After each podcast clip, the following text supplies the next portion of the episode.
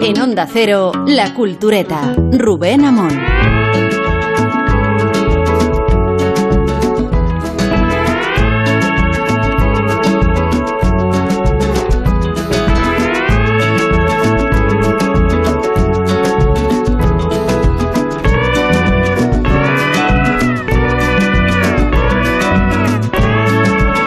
Intervenido esta mañana en la programación regional local de Albacete para significar la huella de nuestro paso por esta ciudad que nos ha acogido, que nos ha alojado. Y decíamos, estoy aquí en presencia de Sergio del Molino y de Rosa del Monte. ¿Cómo estáis, Sergio Rosa? Muy, muy bien, muy bien, muy bien. En Madrid, en nuestros estudios centrales, están Isabel Vázquez y Guillermo Altares. ¿Cómo estáis? Hola, buenas noches a todos. Hola, ¿Qué tal? Hola, ¿qué tal? ¿Cómo estáis? Vosotros no habéis intervenido en la programación local y regional, nosotros sí, y era a propósito de este proyecto Cultureta que se ha convertido en misión, porque antes acostumbrábamos a reunirnos en un estudio y ahora lo hacemos como viajantes, yendo de ciudad en ciudad. No para propagar nuestras verdades, sino para aprender las cosas que no sabíamos, ¿verdad?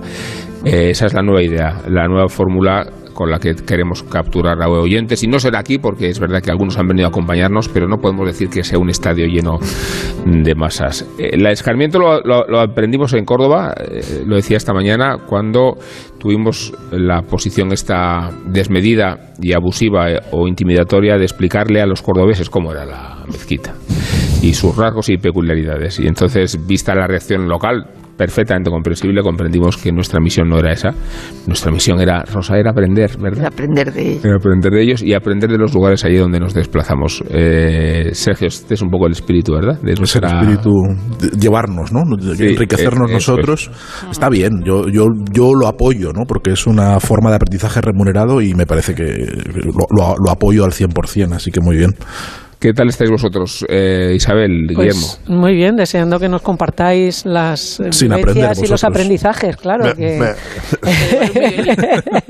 da mucha, Me- pe- me da mucha pena no ir porque a mí esas excursiones me, me gustan Sí. y además Sí. me, me- me enca- es una cosa muy friki, soy muy friki, pero me encantan las navajas. Tengo varias en casa y me encanta pelar, me encanta pelar la fruta con navaja y no sé qué. Y digo, joder, si llego a ir al Albacete, seguro que Es hubiese tenido que pedir un salvoconducto de eso. Sí, soy como un abuelo, me encanta, sobre todo de una marca francesa que hace unas navajas de, de madera, pero cuando voy a sitios así, que, que no vayan avión, claro, me compro navajas absurdas. Yo también tenía, Sí, sí, bueno, te- sí, me sí. quedaba las ganas de ir y, con, y ver cómo es el lugar donde los exiliados de la política levitan 15 palmos por encima del suelo, que es una cosa que Sí. siempre he querido ver. Eso hay que ir a la Sierra del Segura. No, Y donde, y donde los americanos unas veces van en bici y otros, Y otros huelen bien, es. Sí, sí. no vamos a hacer un especial de películas ni de género de armas blancas. Eh, de hecho, antes de venir me documenté con la personalidad más allegada de Albacete que tenemos, que es Ángel Antonio Herrera, y entonces eh, me sirvió de, de posición preparatoria para qué podíamos contar. Y me habló de una revista que es la que os quiero trasladar, que se llama Barcarola, eh, que tiene mucho interés. Se publicó por primera vez en 1979 y lo iba haciendo desde entonces. Claro, se llama revista, pero en realidad los volúmenes que tenemos aquí delante los convierten en mucho más que una revista. Tengo, por ejemplo, uno dedicado a Poliner, otro dedicado a Ángel Crespo, otro dedicado a Vilamatas. Y cuando digo que, que son volúmenes, son libros, ¿no? Eh, que componen muchas ambiciones y que está hecho con muchísima calidad.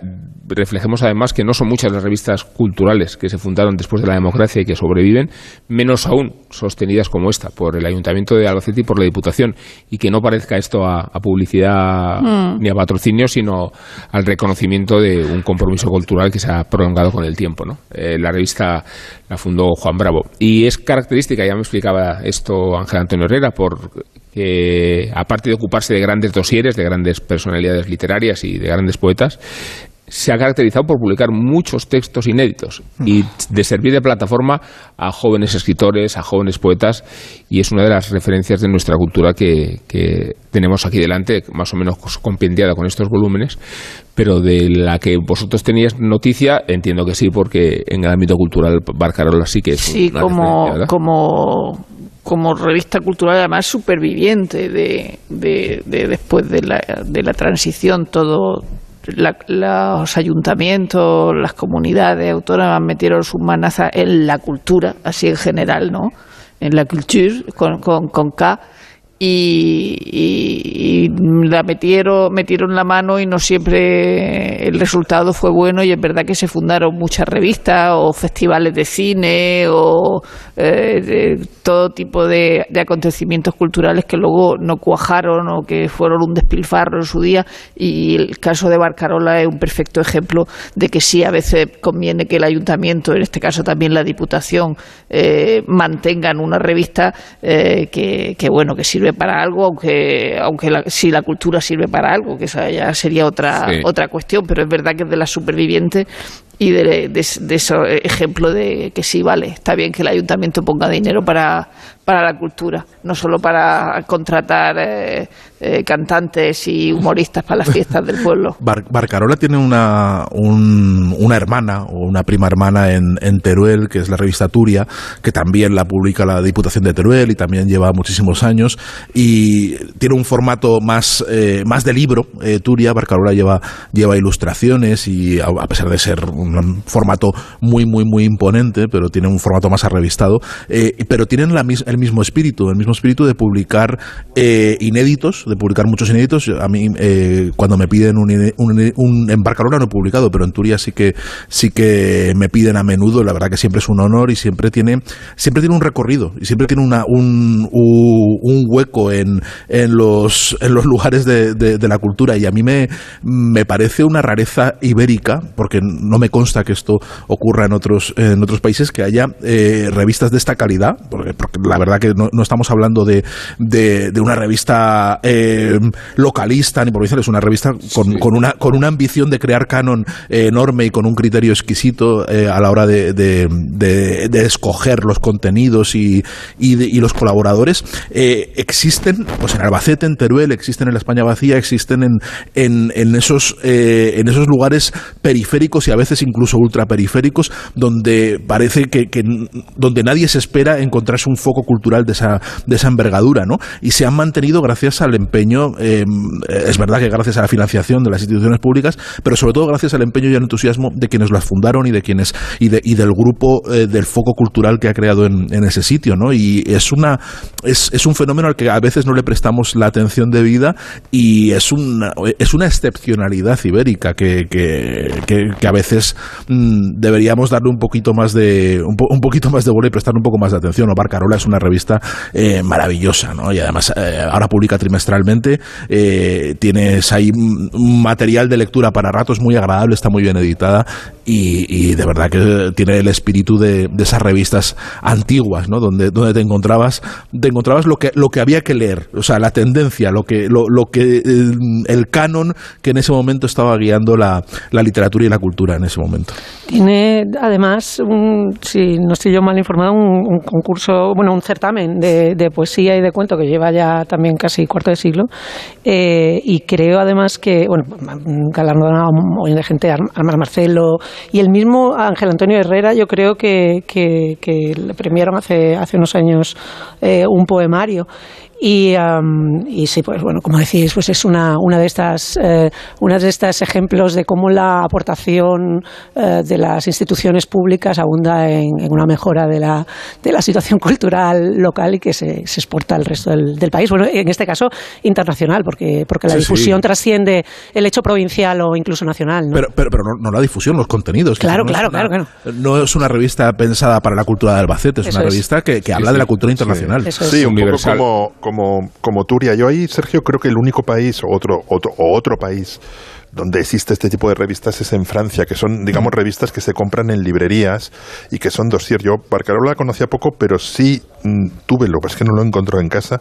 Me acuerdo que me compré el, número dossier de Albert Camus y no la debí ver en una librería o lo que sea. Me acuerdo que había unos poemas de Ángel Antonio Herrero, se puede se puede descargar en se, puede descargar en PDF y, y, el dossier Camus lo recuerdo como, como, muy bueno, de esas cosas, no me acuerdo, hay un par de revistas francesas que lo hacen, hay, hay una, por ejemplo, que, que, tiene unos dossiers buenísimos, yo tenía el de, de Yo Le Carré, ¿no? Realmente darle la vuelta a un escritor en, en, desde muchísimos puntos de vista que solo se puede hacer, yo creo que en parte con subvenciones públicas, no, no puedes depender de la, ni de la publicidad, ni desgraciadamente de los, de, los, de los suscriptores. Ojalá fuesen revistas que se hiciesen solo por suscriptores.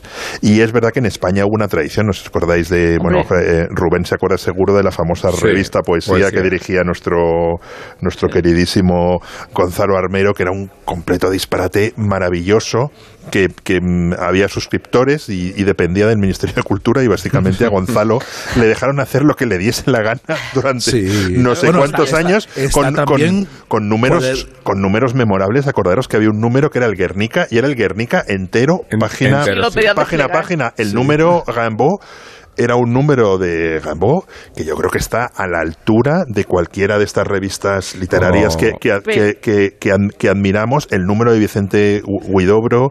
realmente, de Pessoa, ¿te acuerdas? El de, el de Pessoa. O sea, y eran dossiers que realmente los guardas y los tienes para, para, y luego, esta No la, hemos, no la hemos visto, pero sabemos de su existencia y es, por ejemplo, Cruz y Raya, que no solo es un dúo cómico luego escindido, sino que es una revista. Sí, histórica. es un chiste, un chiste digno de Nacho Rosa.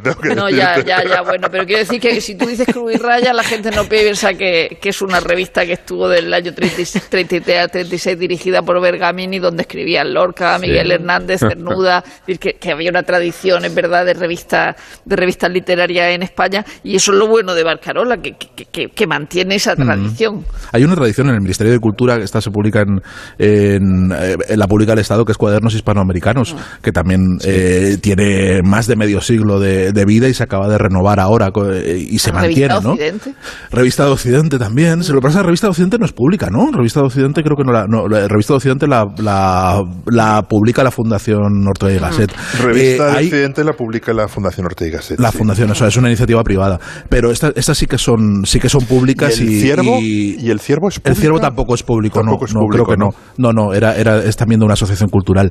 Eh, la Barcarola eh, es una revista que te encuentras habitualmente en el mercado de segunda mano, en las librerías de viejo, porque eh, tanto Barcarola como Turia y cuadernos hispanoamericanos en algún en, otro en otro nivel eh, tienen un público muy fiel de, de, gente que tiene grandes bibliotecas y que y que se ha suscrito y que tiene un número de suscriptores eh, que son que son tremendamente adictos a, a, Barcarola y que cuando se mueren pues sus bibliotecas se dispersan por por las librerías de viejo y por los rastros y las monedas y entonces aparecen un montón de, ejemplares antiguos de hace 20, de hace 20 o 30 años eh, de Barcarolo y es muy habitual encontrártelos ¿no? por, por las librerías de viejo. Y tengo que decir que creo que todas, porque estáis hablando de, que aparecen poemas de Ángel Antonio Herrera, eh, yo creo que hay algunos ejemplares de Barcarola donde hay un póster central de Ángel Antonio Herrera. Desplegable. desplegable. Ah, desplegable A ver, el, estaba el, el póster desplegable que mencionábamos de, de poesía eh, fue un disparate ideado por, por Gonzalo Almerón, en efecto, eh, y no demasiado justificado en el presupuesto. No, no, para nada. porque, porque costó eh, 375.000 euros de las de entonces, 60 millones de pesetas. Se tiraron 10.000 ejemplares y cada ejemplar costaba 7.000 pesetas. 44 euros de ahora, pero no vale hacer la comparación con 44 euros. es que era mucho más dinero. 7.000 pesetas en los 90. No, no, pero es que son, productos de lujo. Siempre lo han sido. Esto es exagerado, pero siempre han sido productos. Y es verdad que, la revista no le sobrevivió al propio Gonzalo Almero. Yo creo que se, cerró justo después. Eh, él se murió en el dos, eh, se cerró en 2005, él murió en 2006. Y, y fueron unos años de extraordinaria fertilidad. Eh, por todas las peculiaridades que rodeaban a las personas involucradas, oye, mi padre Santiago Mon entre ellas, a Diego Lara, que era el diseñador, y después a, hasta qué punto eh, cada número rivalizaba con el siguiente no, en la exquisitez y, hasta en el hermetismo. Y, en el disparate. había discos de Edgar Varese. Recordaréis uno que era sobre eh, el póster de Al Jolson. Sí, eh, lo tengo en mi casa. o, Luis Alberto de Cuenca le dice, oye, he traducido un par de cantos de unos cantos de la Iliada. Dice, te los publico. Y entonces era una delicia, lo leías y de repente te encontrabas en, en, medio de un poema moderno, no sé qué, un poco de Homero traducido maravillosamente en, verso por, por, por, Luis Alberto por, porque sí. O sea, y, y, yo creo que las revistas que hacen porque sí, me parece que está muy bien. O sea, que en este mundo donde siempre estamos buscando perchas y no sé qué, no sé cuántos, de repente dicen, hago lo que me da la gana. Y yo creo que, que también responde un poco a eso. Pues publico unos poemas de Juan Ramón Jiménez y al lado Antonio Herrera y luego un dossier Camus, porque yo lo valgo. Pues fenomenal. Bueno, la, la revista Barcarola va a publicar eh, en 21 de junio su próximo número, el número 100, y su oferta es la poesía de Michel Houellebecq y de Arrabal y de Luis Alberto de Cuenca y de César Antonio Molina. Eh, escriben en esta edición a propósito de la narrativa Muñoz Molina y Marco Ricardo Bonatán. Y después hay un dossier de Antonio Gamoneda, aparte de algunos monográficos sobre el Ulises y sobre Bertrand Russell, todo muy comercial, y un repaso sobre la filmografía de Robert Wise. Eh, bueno, pues mira, esto es una revista que que, que- Rosa estás en racha, ¿no? Sonrisas y lágrimas. Bueno, eh, eh, para matizar un poco este arranque tan cultureta y agradecer al Ayuntamiento de, de Albacete su compromiso con Barcelona, queríais también hablar sobre algo que hemos mencionado esta mañana en el programa menor, en el programa telonero, eh, la peculiaridad y originalidad del humor albaceteño a partir de una generación que yo no sé si calificarla irrepetible porque suena muy tópico, pero desde luego eh, insólita, absurda y, y desmedida en, el mejor sentido, ¿no? Sí, yo eh, hemos estado hablando esta mañana de, de los chanantes, eh, llamado así ya, y eh, empezaron en, en- en la televisión nacional, me refiero, en, en Paramount eh, Channel, que, que- que, pues se llamó Paramount Comedy, Paramount ¿no? Comedy, sí, Eh, Paramount. y luego y luego ya pasaron a la, a la doya las muchachadas Nui y todo eso, y lo del museo, Museo Coconut, Coconut. era Era ya su decadencia, en ya. televisión española, pero, pero vamos, que, que no solo nos han hecho disfrutar con, eh, ya digo, con, con lo que todo el mundo ve, pero eh, con lo que ellos son capaces de, de darle la vuelta y hacer, y hacer humor. eh, eh, de, de- de cualquier cosa, es decir, de, de un gañán y, y- y todo ese tipo de cosas, Ce- celebrity aparte, y luego, lo- como ha dicho Sergio, que, que, que, que- y y Rubén, que, que tengan el mismo acento Björk y, y Agatha Ruiz de la Prada y, y el, y el trompetista, y,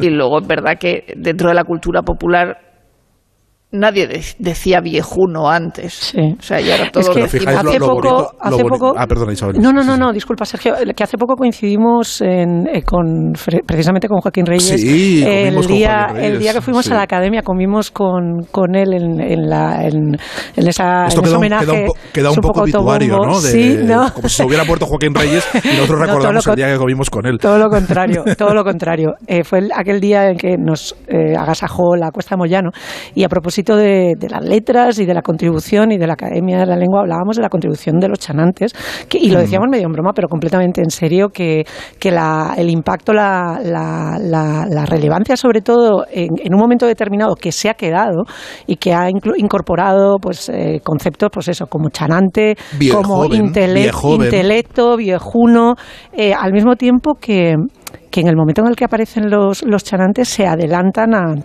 incluso a formas de consumo como son las distribución, la distribución de, de las piezas por internet que en, ello- en, en eso ellos eh, Lo sigo viendo las- en YouTube de vez en Claro, cuando. pero me, que cua- me veo un chanante se emitía, para alegrarme el día. se emitía en, en la tele, se emitía en pago primero y luego en televisión española y sin embargo todo el mundo empezó a consumirlo en YouTube, Sí. que era, era es una cosa que ahora mismo es un martes, o sea, es, y, y- y ellos en ese sentido eh, eh, suponen una, un adelanto. Igualmente el, el incorporar, eh, pues eso, el, el gente que está aturdida con la tecnología, Sanjuto Mohamuto como, como personaje de ficción es un hallazgo absoluto. Y del mismo modo esta mañana también destacabais que, que probablemente lo, más, lo que más eh, se queda y lo que más eh, eh, pegada tiene son eh, esa, esa forma de poner a toda la, la gente conocida a hablar igual eh, y que lo- los convierte en universales. Oír a, a Margaret Thatcher decir yo no sabía que teníamos unas islas allá abajo, pero en cuanto me las invadieron las sentí muy mías. Eso, sea, es- son grandes divulgadores de, de momentos históricos, desde Tachenko a, a Bill Gates, pero además eh, A eh, Reverte. exportan, es, exportan a Tim Burton, exportan la identidad culta, esto que ahora todo el mundo reivindica, la la- el humor idiosincrático, los giros lingüísticos, la identidad cultural, y lo convierten en global. Eh, y, y- y- y eso tiene, tiene muchísima importancia. En términos lingüísticos creo que no se le da la importancia que tiene, porque Sí. Al ser humor, se toma como algo eh, trivial y como algo eh, pues eh, secundario. Y, y no lo es, o sea, todos hemos integrado Y en- viejuno y chanante. Y en términos retóricos, Isabel, Sí. porque eh, la, la operación que hacen es retórica y es un poco la inversa a la que hacen los Monty Python. O sea, cuando los Monty Python eh, ponen a, hablar a obreros de Cogni, a hablar como si fueran catedráticos de Oxford, y ese es el chiste, ¿no? Que todos hablan en un inglés perfecto en- y se están burlando de la estratificación social eh, y del elitismo británico, ¿no? Poniendo a un, a un fontanero que mientras hay un sketch de Monty Python, un fontanero que mientras está mm, con la cabeza metida en un retrete y sacando y, y- y desatascándolo, está hablando de Kierkegaard, ¿no? Y está, y está hablando de eso, que eso es un poco lo que hacía Cuerda también, ¿no? Eh, per- pero, los chanantes no hacen eso. Joaquín Reyes hace la operación contraria y pone a- al filósofo a hablar como un campesino de Albacete, ¿no? Y esa es, esa es la eh, eh, esa- ese giro, ese giro retórico eh, es verdaderamente genial y es tronchante y es lo que provoca, eh, en fin, eh, la- toda la, la- la disociación de y, y el, y, el, y el golpe cómico, ¿no? Que estamos esperando. Esta mañana recordabas Es que no genial. era Celebrities, que era, era Testimonios. Testimonios. Ah, porque Celebrities El fue, testimonio. fue luego en, va, qué en.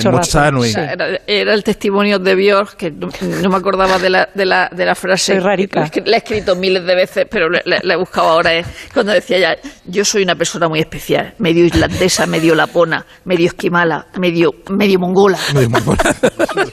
Es que es, que, es, es soy que, es que soy los rarica. Bjork. los- los- O, o el de Agatha es que Ruiz son de la Plata cuando decía, buenísimos. decía, no puedo parar de crear, no yo es puedo que, parar yo es de que, crear. o sea, ahora mismo me muero de la risa de ver a Bill Gates en un almacén que parece un almacén en un polígono cualquiera, agarrado a una CPU de primera generación, dándole golpes y diciendo, esto está lleno de megas, esto no lo llenas tú, pero ni en dos años lo llenas tú esto. Eso es muy gracioso porque es un señor cualquiera en un polígono y al mismo tiempo es Es verdad que el, que el propio Joaquín Reyes, y yo ya no sé si lleva el mismo equipo detrás, en el intermedio ha hecho recreaciones fabulosas igualmente, es decir, como tipo celebrity o tipo testimonio, es decir, que ya, ya no estaba dentro del grupo de La Hora Chanante o de Muchachada Nui, o sea que el propio Joaquín Reyes ha seguido haciendo esas cosas y, y- en este caso normalmente eran políticos, ¿no? Pero lo hacía igualmente y las cosas que decía, o, o la reina, la- a la reina también la, la Sí. invitó un día y todo, todo, todo era maravilloso. Yo- solo- es que por- es infalible la fórmula. Por también por, por- por unirlo a lo que decíais esta mañana de la asociación con Saturday Night Live, existe una, una, un una paralelismo también, y también con el tema Monty Python, que es que eh, igual que hay un líder eh, muy destacado, que es, que es Joaquín Reyes, todo el grupo asociado a, a los chanantes y al chanantismo luego tiene una carrera muy exitosa, o sea, no existe ningún miembro y eso los, los vincula también a generaciones de cómicos como puede ser la primera, sobre todo, del Saturday Night Live, todos los que salen del Second City, y la- los, los Belushi, los Bill Murray, los Aykroyd y tal, que tienen eh, mm, trayectorias muy dispares y al mismo tiempo muy exitosas. Al mismo eh, de la misma manera que los, que los Monty Python también tienen esa evolución. eh, cuando se juntan son, son geniales y eh, cada uno por separado tiene una carrera eh, muy fructífera y, además diversa, sobre todo diversa. Ya, y han marcado, marcado la- el modo de hacer humor. Desde, Sí. Desde su irrupción ya no es lo mismo. El humor eh, en escena cambia y, y la, y la sensibilidad y el gusto transforman, transforman el gusto de, de- de un país. Eh, yo tengo como eh, tengo una pelea con mi mujer sobre si los niños deben decir tacos o no. Eh, que, entonces, ¿Quién gana? Yo, yo- Pero yo los estoy a niños favor, los dicen, ¿no? Los niños los los dicen. dicen y yo no, pero en cuanto a fomentarlo, en cuanto a si Ah. un padre debe reprimir eh, si nos reímos o le decimos que no, que hables bien. Yo estoy a favor de que digan lo que quieran y mi mujer no está a favor de la represión.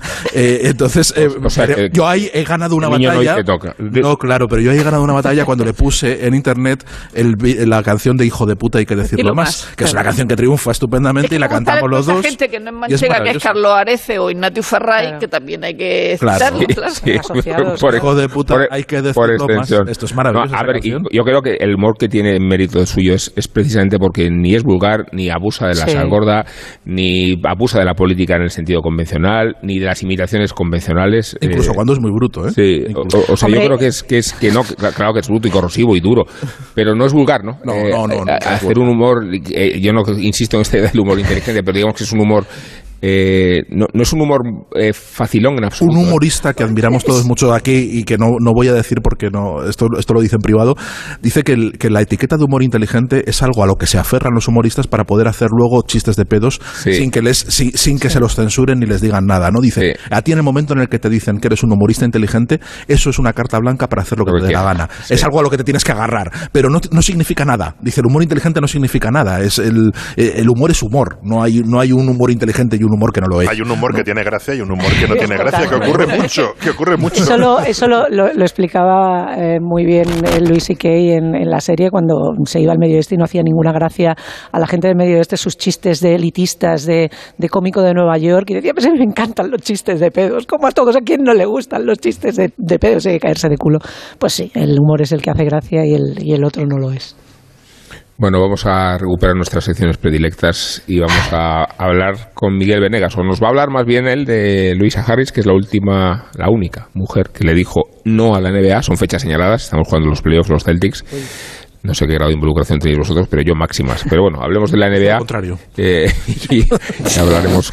Los Celtics, el que está topísimo. Los, los Celtics contra los Warriors. ¿No tenías noticia? Los Celtics, pero eso es baloncesto, me has dicho. Boston, contra, Boston contra San Francisco. La dialéctica de siempre. El este contra el oeste, la defensa contra el ataque, en fin. Todo lo que quieras, Sergio. Pero ahora quien habla es Miguel Venegas. En 1977 la NBA pasaba por un mal momento. Faltaban estrellas, carisma, los equipos no enganchaban en las grandes ciudades y los pabellones se llenaban de sillas vacías. Así que lo que ocurrió en el draft de aquel 10 de junio de 1977 para algunos fue una forma desesperada de llamar la atención.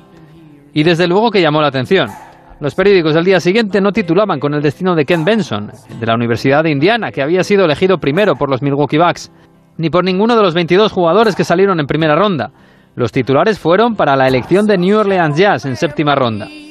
Lucia Harris, pivot de Delta State, de 22 años y dominadora del Campeonato Nacional Femenino. Algunos siguen creyendo que fue solo una maniobra publicitaria, pero lo cierto es que Lucía recibió una llamada de los Jazz y le ofrecieron un contrato.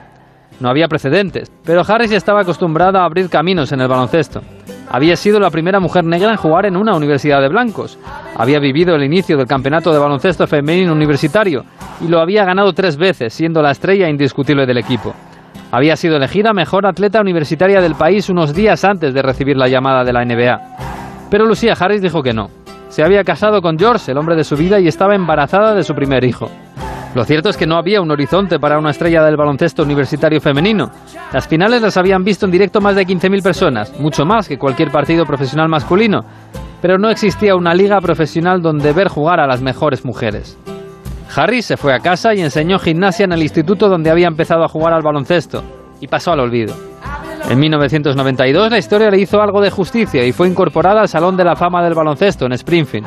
Y este mismo año dos estrellas de la NBA trataron de enseñarle al mundo su historia. Stephen Curry y Shaquille O'Neal produjeron el documental The Queen of Basketball, una cinta de 20 minutos narrada por ella misma, con el tono melancólico de quien se sabe una de las grandes jugadoras de todos los tiempos que no pudo brillar por ser mujer.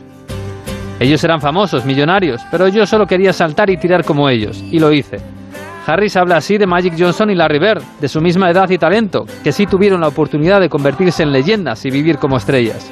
El documental se llevó un Oscar solo dos meses después de la muerte de Lucia Harris, y Curry y Shaquille le dedicaron el premio a la mejor jugadora de todos los tiempos, dijeron. Una historia que el mundo debe recordar. La única mujer que le ha dicho que no a la NBA. Dicen que San Juan nunca fue de días, que siempre fue de noches, de noches cortas y alegres, de noches en las que la magia vuelve. Cuando el cuponazo de la 11 se alinea con San Juan, crece la ilusión. Podrás ganar 9 millones de euros con el cuponazo y 15 millones con el cuponazo XXL. Y además, si entras en cuponespecial.es, podrás conseguir cientos de experiencias y tarjetas regalo. Con el cuponazo San Juan de la 11, vuelve la magia. Bases depositadas ante notario. A todos los que jugáis a la 11, bien jugado. Juega responsablemente y solo si eres mayor de edad. Salamanca celebra el vigésimo aniversario de su nombramiento como Capital Europea de la Cultura. Allí se hará en directo Gente Viajera, el sábado 11 de junio, desde el Museo de la Historia de la Automoción. Descubriremos rincones espectaculares de la provincia, como la Ruta del Toro Bravo o el atractivo turístico del Camino de Hierro en Arribes del Duero. Patrocinan Ayuntamiento de Salamanca y Diputación de Salamanca. El 11 de junio, a partir de las 12 del mediodía, Gente Viajera desde Salamanca, con Estereiros. Te mereces esta radio. Onda Cero, tu radio. En Onda Cero, La Cultureta.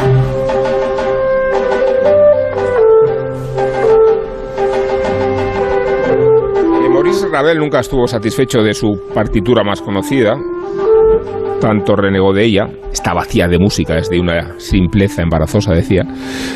Le concedió una insospechada publicidad hasta el extremo de convertirse en el monumento orquestal más famoso del siglo XX.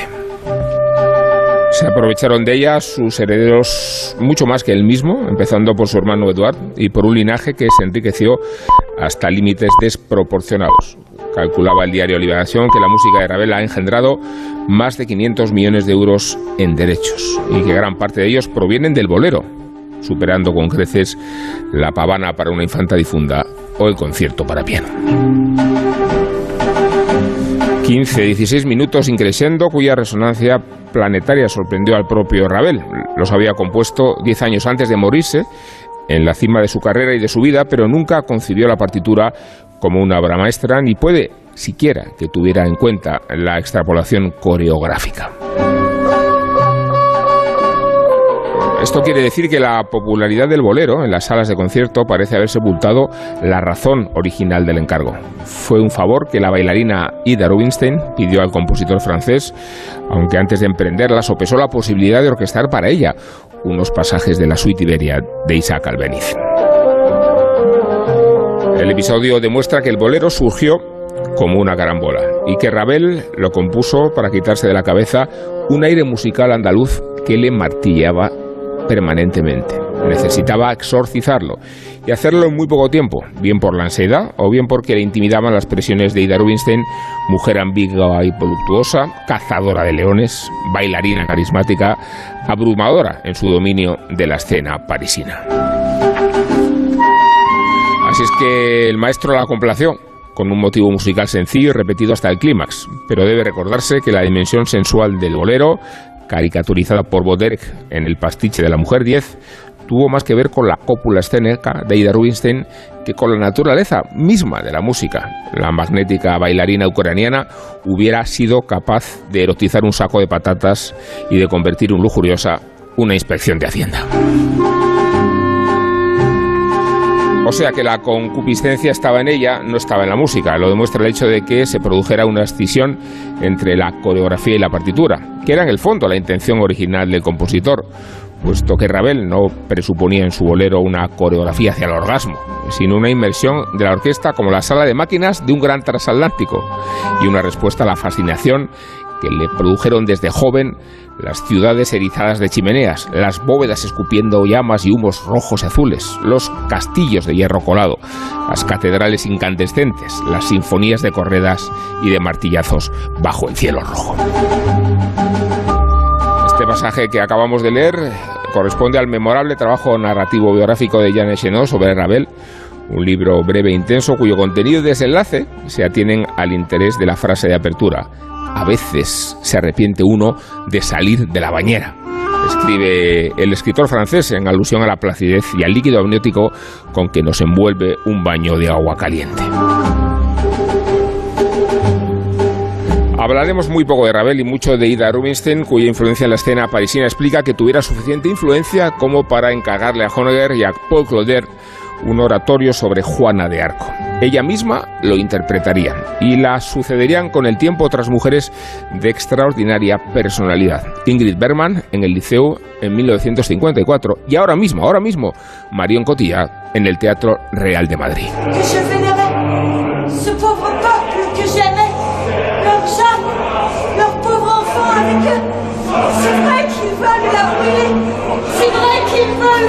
Brûler. Brûler.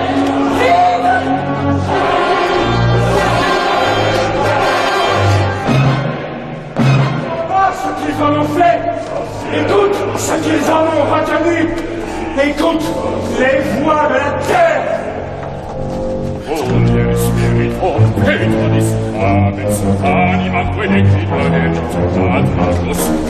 Ida Rubinstein, decíamos, eh, Rosa, vaya personaje, ¿no? Menudo personajazo. O sea, primero hay que decir que era eh, inmensamente rica, inmensamente guapa y que para qué quieren más, ¿no? ¿Qué quieren más? Y es verdad que nació, nació en Kharkov, pero la mandaron enseguida a San Petersburgo para que se educara con su tía. Y bueno, por supuesto de allí vino con cuatro idiomas y todas esas cosas. Y luego está en un, en un, en un ambiente en el que conoce a Foquín, a, toda esta gente de, de los baleos, los escenógrafos, a los, acaba con Diaghilev, claro, eh, y, luego acaba enfadada, enfadada con Diaghilev. Y, ella eh, se la considera una, una una bailarina amateur porque empezó con 24 años, porque ya se le puso en la pipa, como dice Lole León en la película, ¿no? dice, yo voy a, hacer, voy a hacerme bailarina y me van talento. a hacer ballet. Y se despelotó. No, no, claro, y entonces, porque quería hacer Salomé, de hecho quería hacer Salomé, que Salomé concluye con el, la danza de los siete velos y, y, acababa desnuda, claro, solo se hizo una representación, si se llegó a hacer, porque yo creo que esto entra parte dentro de la mitología, ¿no? Eh, en 1909 era. Ya, ya, pero hay gente que dice que no se, que no se hizo, no lo sé. No, no, yo, yo, yo quiero pensar que se hizo una vez y, y nada más y ya, se, y ya se prohibió. Y luego es verdad que Diaghilev la ve y se la lleva a los ballets, a los ballets rusos. Eh, ella baila con Nijinsky. O sea, que no, no, no es que fuera una bailarina de, de tres al cuarto, lo que pasa es que no daba el tipo de bailarina, era alta y delgada y, y había empezado a los 24, que, que es lo que siempre le, le, le, le, le, recrimina, pero es verdad que es uno de esos personajes de principios del siglo XX eh, fascinantes, como, como Foquín, como Blas, que era el, el, el, escenógrafo, que era el profesor de, de Chagall.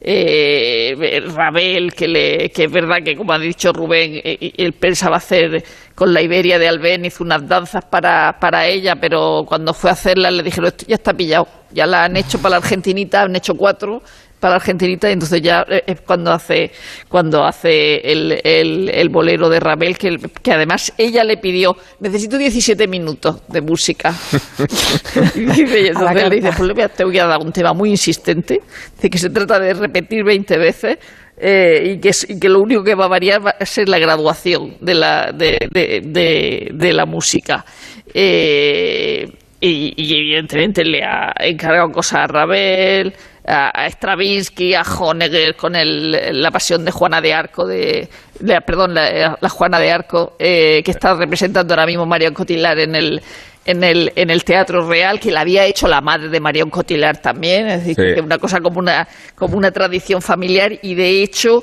eh, es Juana de Arco lo último que hace antes, porque ella después de estar con Diaghilev se enfada con Diaghilev, eh, ella monta su propia, su propia compañía hace Sherezade, ya se hace eh, todo tipo de, de, cosas extraordinarias. Prus va a ver, va a ver la de Sherezade y, y, lo único que se le ocurre decir, claro, es que las piernas eran sublimes.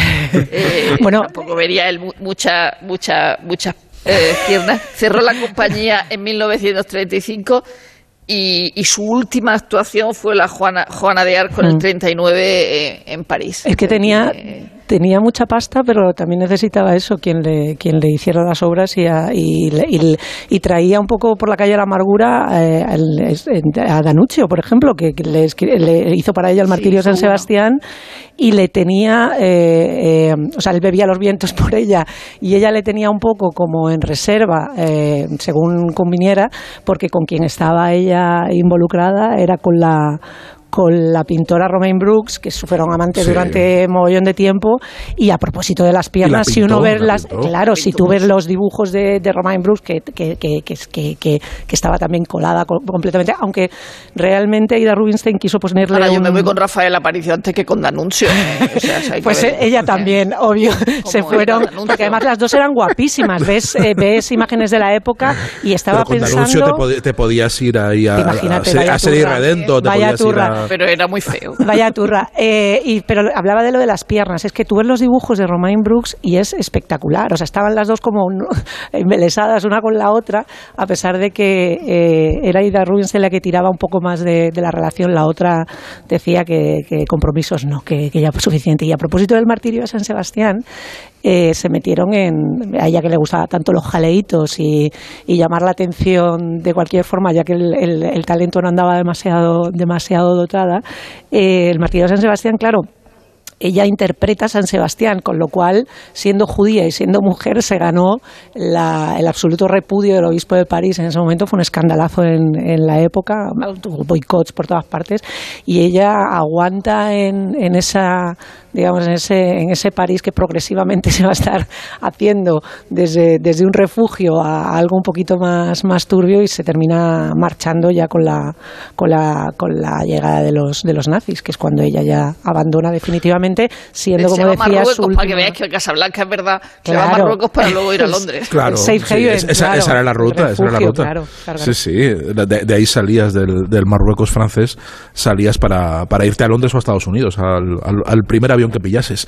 El, la verdad que es, eh, también ha- ha- habría que comentar algo de, del, de, de Juana de Arco, no tanto como personaje Pero histórico, sino como mito. Esperaba que era después. Eso Como es. Ah, sí, No, sí, no, adelante. detrás. Ah, vale, vale, Ah, no, adelante, adelante, no, sí, sí. La, la proyección de Juana de Arco, que es verdad que, que, da, que da de sí. ¿Qué decías, Sergio, sobre Juana de Arco? No, que es, que es, eh, es verdaderamente eh, impresionante que el, que el último, la última representación sea eh, la deconstrucción de un mito, de un Sí. mito francés que, que, que luego, eh, posteriormente y después de la guerra, pues ha sido mm, eh, muy, eh, en fin, ha estado en el centro de la, de la discusión de la identidad nacional francesa, Saber que pasear por Francia y ver estatuas y homenajes a Juana de Arco y hay una fiesta nacional que es el segundo domingo de mayo que se celebra la, fiesta de Juana de Arco que no, que no corresponde con la festividad católica de, de Juana de Arco que es el 30, el 30 de, de mayo es, es también como un preludio de todo lo que se va a destruir de toda la Europa que se va a destruir ¿no? el, el recurrir a ese, a ese mito nacionalista que por entonces la extrema derecha y, de, de, de de y, de, y los nacionalistas franceses eh, se apropiaban y, tenían, tenían muy a la gala como, en fin, como gran fundadora de Francia y que eh, a lo- y se crea sobre todo a principios del siglo XX. Es que lo sorprendente de Juana de Arco es que es, es una figura medieval, es una figura que, que, que tiene que ver con la guerra los 100 años y con, en, en fin, con el convulso siglo, siglo XV, siglo XIV, siglo XV, eh, pero pero realmente el mito se forja en, en la Europa de entreguerras. Claro. O sea, la- la- bueno, la- Napoleón, Na- Napoleón Sí, pero el día- el- el el se día que se- con el nacimiento del gran estado francés. digamos. el día que se cuando se instaura como fiesta nacional eh, y el culto y se instaura el culto pero- nacional a Juana de Arco es en 1920 Claro, ¿eh? pero se convierte en en, símbolo. 1920. Pero eso es cuando se canoniza, se convierte en símbolo nacional. no, no, no, no, con- no es la, no es la- con- no es la cano- la canonización católica, ¿eh? es el- la, la imposición del Estado francés como eh, símbolo, Símbolo. Y, cuando, y, la, y la mayoría de las estatuas que ves en Francia de Juana de Arco son de la época de entreguerras, son de- después de la, de, la, pri- de la Primera Guerra Mundial. Quiero decir, es un, es un culto civil Pero muy del siglo XVIII. que en ese tiene- momento tiene sí, sentido- claro, pero que en ese momento es muy está claro. está muy ferviente o sea cuando eh, cuando cua- cuando Ida Rubinstein eh, protagoniza Juana de Arco está interpelando a un mito que en ese momento está tremendamente vivo y, en el centro de toda la polémica de toda esa Europa que se está destruyendo es, y es, es a, a mí es un, un personaje que siempre, o sea, me, me, me interesa mucho por muchos mo- motivos. Y Ida Rubinstein también, porque es verdad que es uno de estos personajes que simboliza el siglo XX y, y, en, y en parte la época de entreguerras del siglo XX. Y ahora, joder, pero Juana de Arco no te parece un coñazo Sí, De- no, me, me- me- a eh, mí me parece un coñazo A mí no, a mí pa- pa- pa- para nada. Eh, intentaré explicar por qué. Porque, y es, eh, o sea, es, es curioso, una judía de, de Kharkov, que ahora es, que ahora es Ucrania, ciudad destruida duran- durante, la guerra, que encarga a, los, a las grandes figuras de su tiempo. Sí. Y claro, Hanna de Arco se lo encarga por Clo- Paul Claudel, que es un, un poeta y gran intelectual poco conocido en España, pero muy relacionado con, con, con Vichy, que forma parte de de una Francia rota. Y Juana de Arco es el símbolo máximo de una Francia rota. Y es a la vez un personaje sobre el que se sabe muchísimo y sobre el que se sabe muy poco, que eso es lo que es muy, muy contradictorio. Había- Había una biografía muy buena Ba- ba- que se básicamente publicó. to- todo lo que se sabe o todo lo que queremos saber es mentira. O sea, no, no, básicamente se- sabemos no, mucho no, pero no. No, no, no, Sergio, porque a- a- a- juicio. claro, de los Claro, dos los dos juicios. sí, claro, sí. eh, eh, Ellen Castor, que es esta medievalista inglesa que Sí. ahora está, que ahora se están rescatando sus libros o publicando, tiene una biografía de Juana de Arco muy apasionante porque es una Juana de Arco, digamos, más, más allá del mito, basado en los documentos que es raro que sobre un personaje medieval y mucho más una mujer que muere a los 19 años se tenga tantísima documentación que es el primer juicio que la condena y el segundo juicio que la, la- la exonera, ¿no? Y, y son contemporáneos, está lleno de testimonios de gente que la conoció, de no sé qué.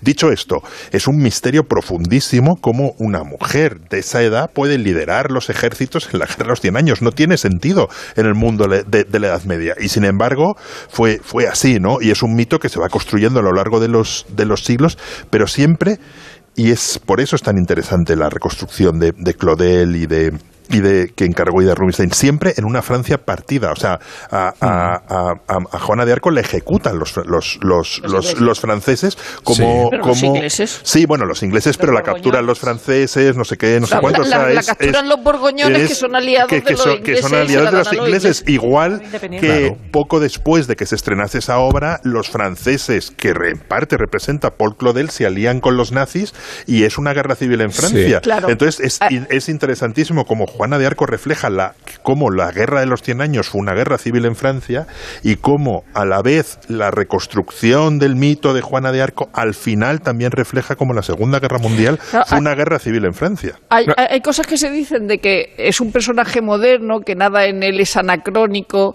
Eh, no es verdad. O sea, podría llevar el pelo corto, pero ya está. Y bestia de hombre, pero no es verdad. Es decir, hay, hay, hay una, hay una fe, hay un momento en el que tú te planteas cómo demonios lleva con una pobre campesina que dice que Santa Catalina, Santa Margarita y el Arcángel Miguel le han dicho que tiene que salvar Francia eh, y se presenta y llega hasta el rey para, para, y, que el rey le, haga caso. Y es verdad que había una profecía entonces sobre una doncella, decir, pero, pero, pero no, no está muy bien explicado el momento, eh, cómo llega ella a, a encabezar a los, al ejército y a liberar, a liberar Orleans. Y no solo eso, sino entiende, además es que no tiene sentido, Rosa. no tiene sentido no tiene si no sentido en la Edad piensas Media, ¿no? en, la- en la fe absoluta y en, en- en- en- en cosas en las que ahora, no digo que no haya fe ahora, pero, pero hay una manera de entender la fe y, y la guerra y todo que no, que no, que no se entiende ahora porque no les- le pasa solo eso. Él co- ella consigue eh, Que hacer que el rey vaya a Reims metiéndose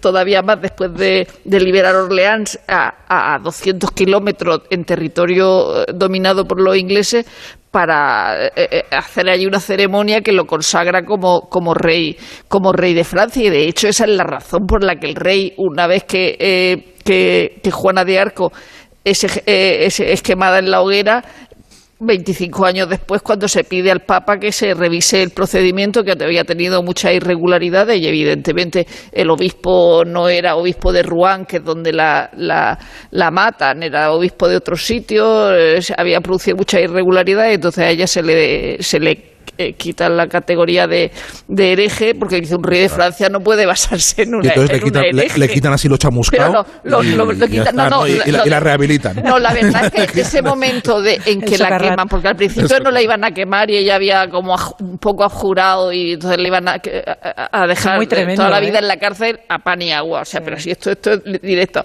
Pero cuando la queman finalmente, aunque parecía que no la iban a quemar, hubo un momento en que el testigo, el, el verdugo que era Terash, eh, eh, que, hizo- que no hizo una cosa que se hacía habitualmente y era estrangular a la, a la persona que se iba a, a llevar a la hoguera para que no sufriera, pero a ella no la estranguló porque dijo, me van a, los, los ingleses quieren que sufra y yo no voy a meterme aquí con los ingleses. Y entonces cuando ya estaba quemada, No me ya la, máxima, la máxima No está pagado, ¿no? No está pagado. exposición, exposición del cuerpo. El plus de- de estrangulamiento no me lo han el pagado. cuerpo desnudo, ¿no? Es decir, quemado y desnudo, que era otra nueva infamia con- cometida contra esta, le, ba- le bajó, bajó el fuego para, para que se viera el cuerpo bien y que estaba muerta efectivamente. Y entonces luego lo- avivó, avivó el fuego, el fuego otra vez para que se terminara de, de quemar y entonces estalló la bóveda craneal y la cavidad abdominal y salió todo fuera. Qué bonito, Sí. qué bonito, Qué bonito, momento, qué qué- imagen. El eh, momento de quemar a Juana de Arco, luego se tiró al Sena, que también pasa por Rouen. Eh, eh, Sí, se, tiró, se tiró al Sena desde un puente que ya no existe para que no se convirtiera de ninguna manera en una A ver, pues, reliquia. pues, pues se ha convertido en, un, en una reliquia porque, bueno, Guillermo bien lo sabe, eh, cada uno de mayo, eh, el, no Ma- Marine Le Pen, el padre, El padre, sí. Jean-Marie Le Pen, organizaba su gran acto de reivindicación patriótica a partir de la escultura dorada, por cierto, que está en las Tullerías al lado del Museo del Louvre. Pre- pre- preciosa Todo muy discreto. en la de Orleans. y, no, y significando eh, hasta qué punto la extrema derecha Yeah. Ha convertido a Juana de Arca en Sí, su ídolo. Es Hay desfiles en ¿eh? toda Francia. A ver, la, la- digo que ha habido siempre un uso Sí. polifacético porque todas las caras de Juana de Arco invitan a cualquier utilización. Ah, de hecho, claro.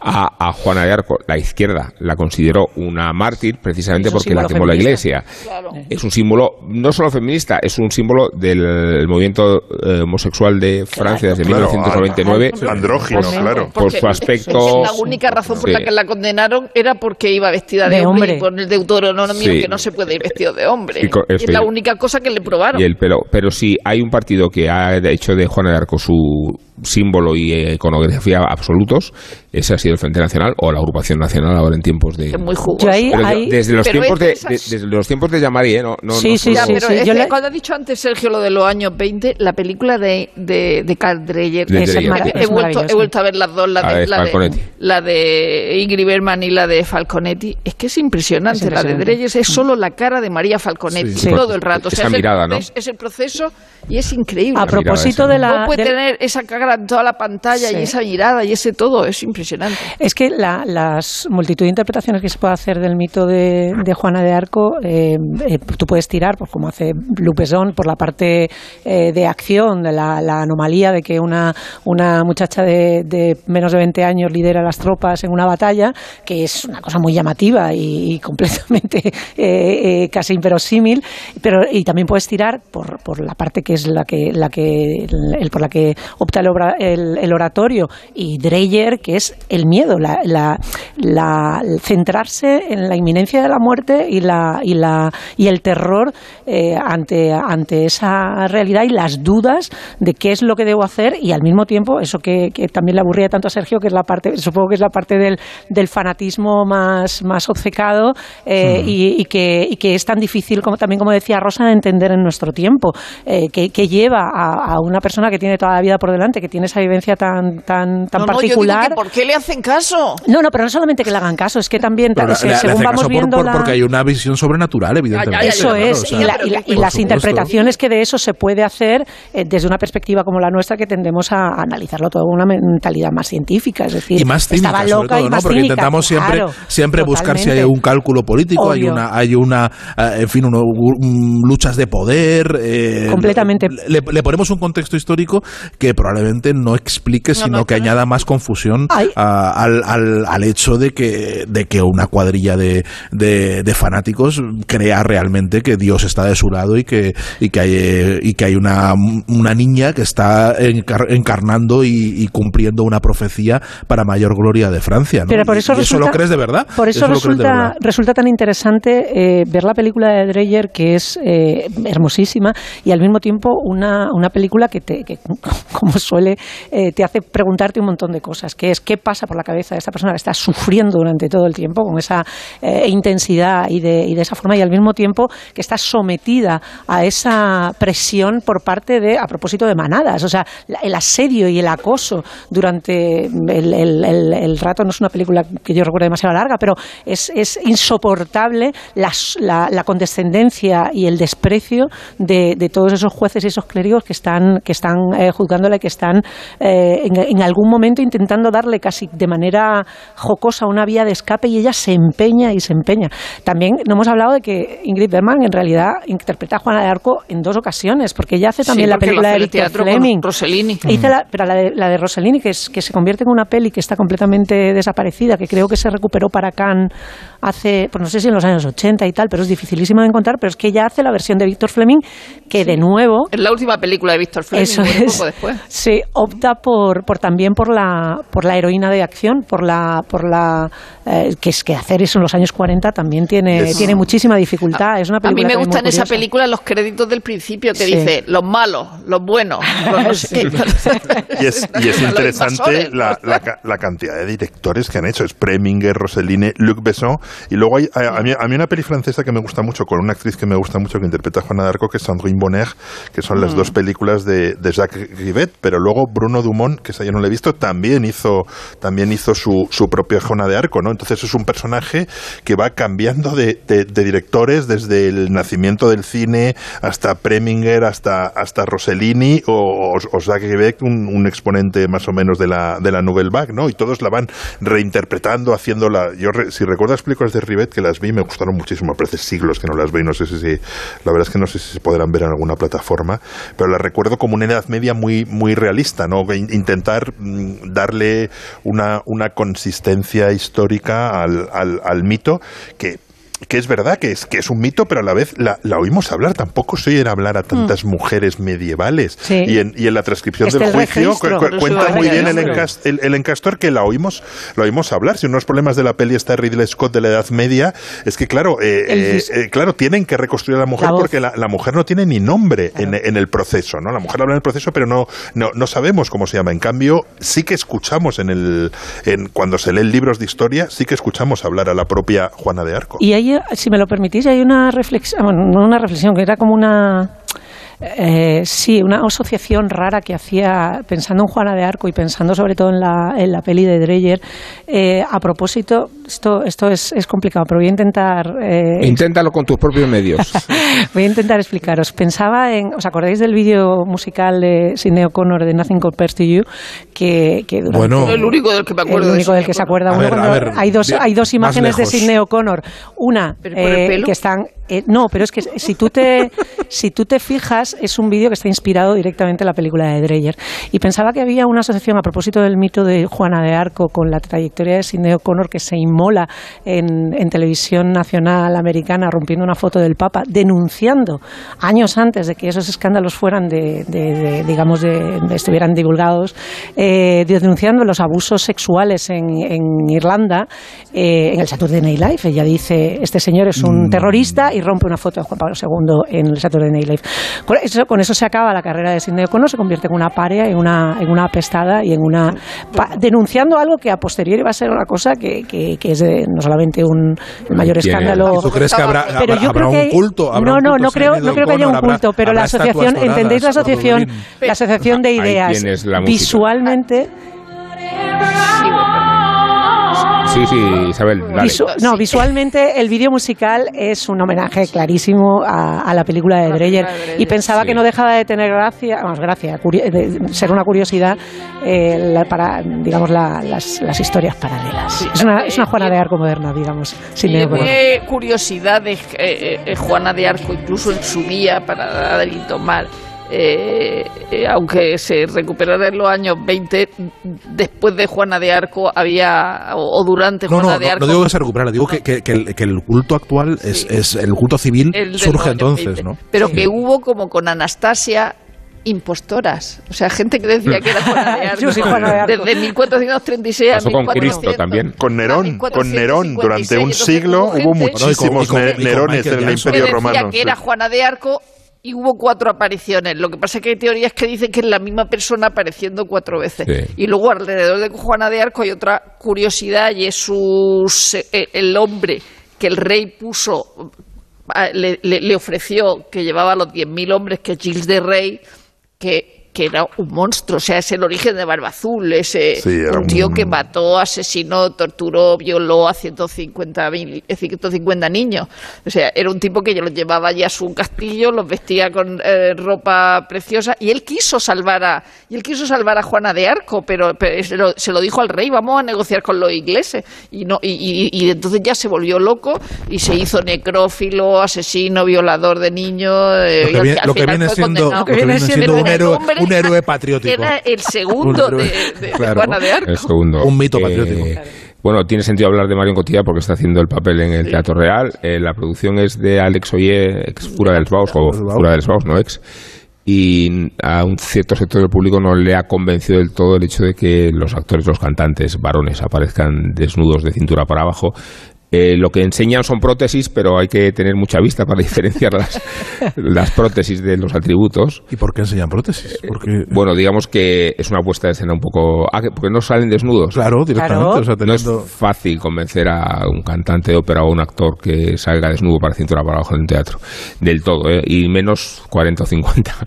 Eh, el caso es que las prótesis permiten gestionar esto mismo que estás proponiendo tú, pero ante los ojos de los espectadores es muy difícil crear la diferencia. Bueno, esta es la parte más controvertida que ha habido. ¿A partir de qué fila se ve la diferencia? Eh, realmente necesitas prismáticos para, para, diferenciar. Eh, el hecho es que, bueno, toda la producción, que es bastante salvaje y brutal, eh, presenta un pueblo cavernario y al hecho de que a, Juana de Arco se la juzga por debajo de la barreta, como podéis entender. Eh, digamos que tiene el interés de la presencia de Mario Cotillar, de la versión musical y, la propuesta escénica de, Alex Oye, pero todo eso ha suscitado esta controversia que nos va a poner a huevo el debate que vamos a tener ahora sobre cuáles son los límites del sexo en, la cultura y de la cultura en el sexo. Así que ahora calentamos el final del programa eh, en todos los sentidos. En Onda Cero, La Cultureta. Cariño, ¿te importa levantarte un momentín del sofá? Se me ha caído entre los cojines un inolvidable tour gastronómico por los 10 mejores restaurantes del mundo con visita guiada por sus cocinas de la mano de sus chefs y por mucho que meto la mano no llego a cogerlo. Nunca un euro tuvo tanto valor. Super 11 de la 11. Por solo un euro, hasta un millón. Super 11 de la 11. A todos los que jugáis a la 11, bien jugado. Juega responsablemente y solo si eres mayor de edad.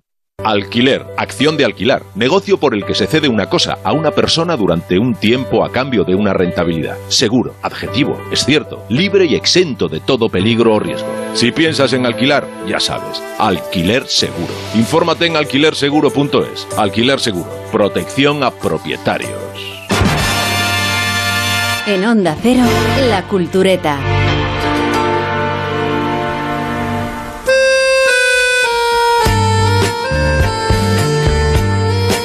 Bueno, queda poco para que nos quiten lo bailado, escribía yo mismo en el Confidencial hace unos días. Queda poco para que nos quiten lo bailado, pero entre tanto prospera el gigantismo paternalista o moralista del PSOE, esta vez involucrado en tomarse en serio la prohibición de la pornografía y de establecer un nexo inequívoco entre la pornografía misma y el ejercicio de la prostitución. O sea que Charlotte Gainsbourg, protagonista de Nymphomaniac, la película de Las von es una puta y lo serían a título implícito o retrospectivo Victoria Abril o Javier Bardem o cualquier otro colega del oficio que haya sido remunerado por unos actos de naturaleza sexual. No lo hubiera escrito mejor un cura franquista, actos de naturaleza sexual. Ni hubiera soñado que un gobierno progresista fuera capaz de llevar a la cárcel a una mujer o a un hombre que venda sus vídeos en OnlyFans o que participe en una escena soft o hard donde exponga sus atributos sexuales. Juana de os decía.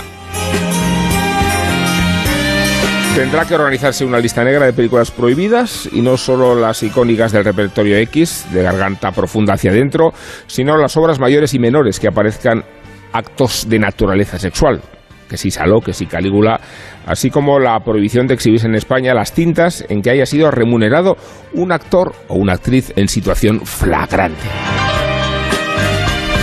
La perspectiva nos parece, o me parece, delirante y neopuritana, de tal manera que el partido de Sánchez ha amagado con homologar en España esos estados siniestros que prohíben la pornografía, o sea, las atrapías árabes, las teocracias de corte iraní y las repúblicas comunistas, incluidas Corea del Norte y Cuba, cuyo código penal castiga con la cárcel, Cuba digo, Cuba, la producción y difusión del cine X. Bueno, es utópico y discutible la iniciativa de prohibir la prostitución. Es muy cuestionable atribuir al porno cualidades criminógenas y es un disparate establecer un vínculo directo entre la prostitución y el cine caliente. Pues el criterio de los actos de naturaleza sexual tanto convierte a Rocco Freddy en un criminal en serie como transforma a Kubrick o a Pasolini o a Bertolucci en un pornógrafo. No podría rodarse en España el último tango en París. Estamos escuchando, ya lo saben los culturetas, su banda sonora. Bueno, la iniciativa del PSOE no va a prosperar en el Parlamento, pero el mero hecho de exponerla y de redactarla en el contexto del Código Penal retrata una injerencia moralista que resulta técnicamente inaplicable y que pretende prevenir a la sociedad de sus hábitos perniciosos e incorregibles. Las motivaciones son más o menos conocidas. Una consiste en purgar los delitos que se cobijan en la industria del porno, explotación de menores, abusos sexuales, y claro que existen, pero la derivada criminal de una actividad no implica proscribirla en su generalidad. Habrían de prohibirse las adopciones porque exista un mercado clandestino. La otra motivación apela a la proliferación del porno entre los infantes y a la relación causa-efecto entre las escenas grupales de sexo y los delitos de las manadas. Urge aclarar en tal caso que los sitios porno no les están permitidos a los menores, que el control de los hábitos interpela a los padres y a los educadores, que no se resuelven los problemas de una sociedad enfocándolos desde los ángulos equivocados y que los conflictos de distinción entre la realidad y la ficción no tienen que ver con el sexo, sino con la misma frontera con que pretende delimitarse la prohibición de los videojuegos violentos, el cierre de los estadios, la clausura de los ruedos, la pira de las películas de Tarantino y las políticas represivas más o menos ejemplarizantes.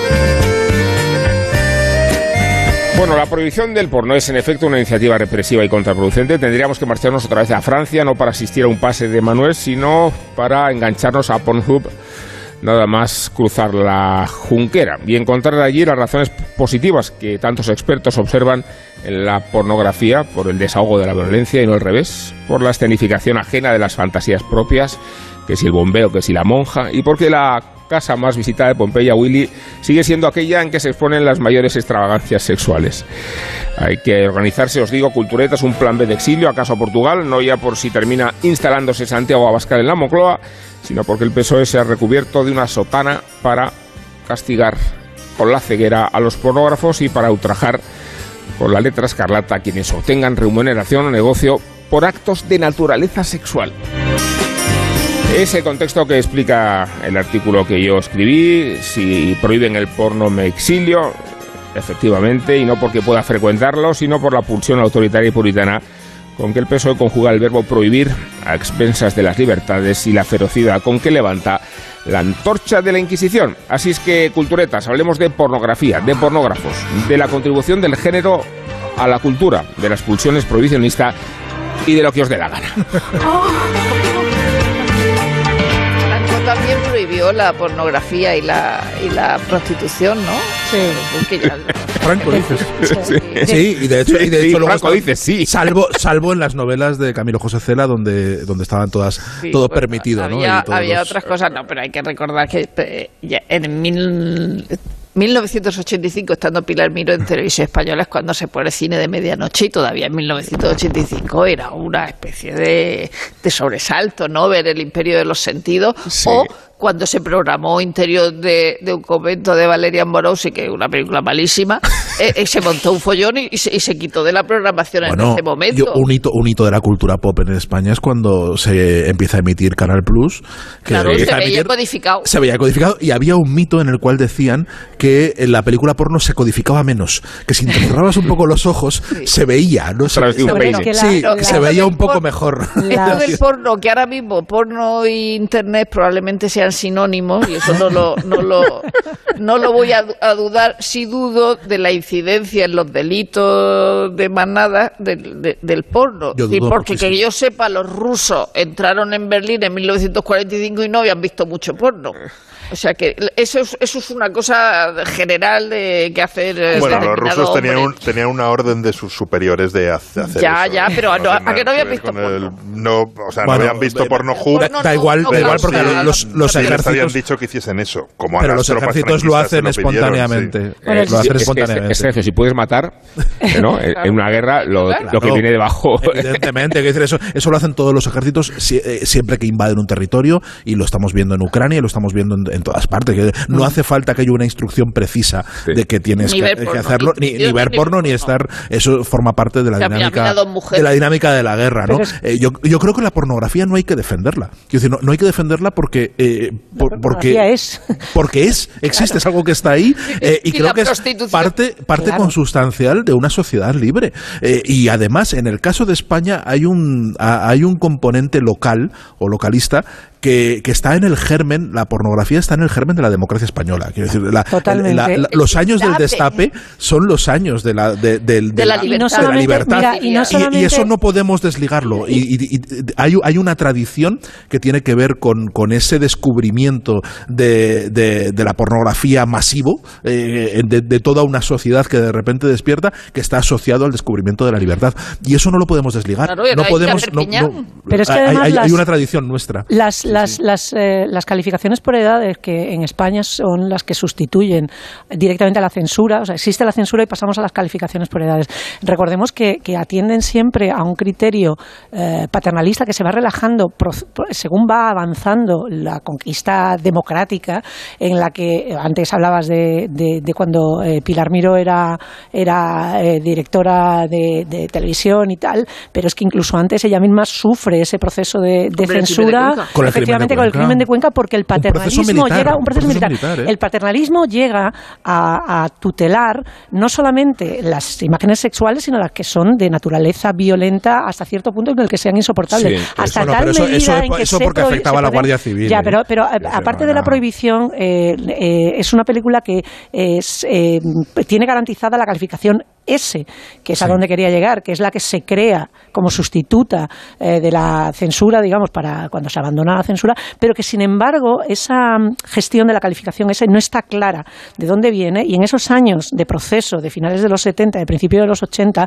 eh, se tiene que aclarar quién decide esas cosas y de qué manera se conceden las licencias de exhibición. Max porque Max recordamos 1 era Claro, que no te es- pasar. deja- A propósito de las clasificaciones, eh, si vamos a Estados Unidos, que es eh, todo un mundo, que también tiene un proceso curiosamente parecido al de España, porque ellos sustituyen el código Hayes a la calificación por edades, el, el PG-16, el PG-13, el- y luego PG, sí. Que los, Y allí- los, los, los- los videojuegos también lo llevan. eso es, y que luego eh, eh, esto en, es, es a finales, es a, a mediados de los 70 cuando se hace el, el, el tránsito y la influencia que tienen, eh, pues lo, esto que se llama porno chic de los 70, que es la, la, la aportación cultural de Garganta Profunda cuando se convierte en algo guay ir a ver películas porno, las películas X, calificadas como X, cuando, cuando como decía, se abandona el código Hayes y se impone este nuevo sistema, es, igual que la calificación S, algo que te restringe la distribución, es decir, que afecta directamente a la vida comercial de las películas. Y en el caso de Garganta Profunda,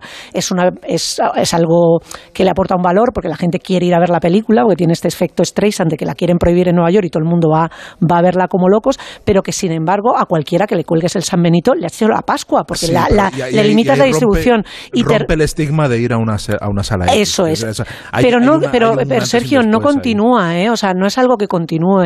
Eh, La, la importancia que puede tener Garganta Profunda o El último tango en París en las películas posteriores, que es inabarcable, o sea, porque todo. Ahora mismo hay una serie buenísima de Karina Longworth en, en un podcast que se llama You Must Remember This a propósito de las películas eróticas de los 80, que son todas herederas de estas dos, de estas dos películas. Al mismo tiempo, eh, em, pero quiero decir que no hay una continuidad de que ir a ver películas X sea algo guay. Es una cosa que está encapsulada en los años 70. Pero mira lo que ha pasado en el, en el mundo actual, ¿eh? ya no yéndonos a, a los 70 ni a, ni, ni, ni a, a la, a la calificación por edades ni a las salas X.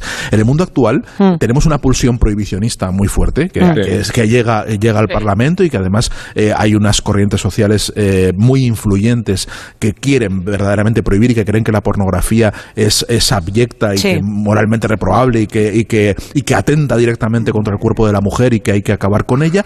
Y al mismo tiempo, y a veces lo defiende la misma gente en, un, en una expresión de esquizofrenia totalmente eh, inexplicable, eh, en- encumbramos a algunos actores porno que pasan de la industria del porno a ser iconos pop, como por también ejemplo Nacho entonces, Vidal, sí. como por ejemplo a Marna Miller, Bueno, pero quiero decir, que Miller que puede pasar, pero- ¿no? Y que, y que pasan, que, que abandonan y se convierten en figuras. Bueno, eso ha eh, pasado en- con Tracy Lords, ha pasado con Claro, pero la misma Pero- gente, la misma gente que denigra el porno, a veces también defiende y encumbra a este pero, de, de- pero, de estrellas pero que digamos provienen que, de la que- que pornografía. tampoco podemos obviar que el mundo, o sea, justamente hablando de podcast, el Financial Times acaba de colgar esta semana un podcast sobre todo el mundo siniestro siniestro eh, de, mm, y horroroso y opaco que hay detrás de la industria del porno, que es una cosa que,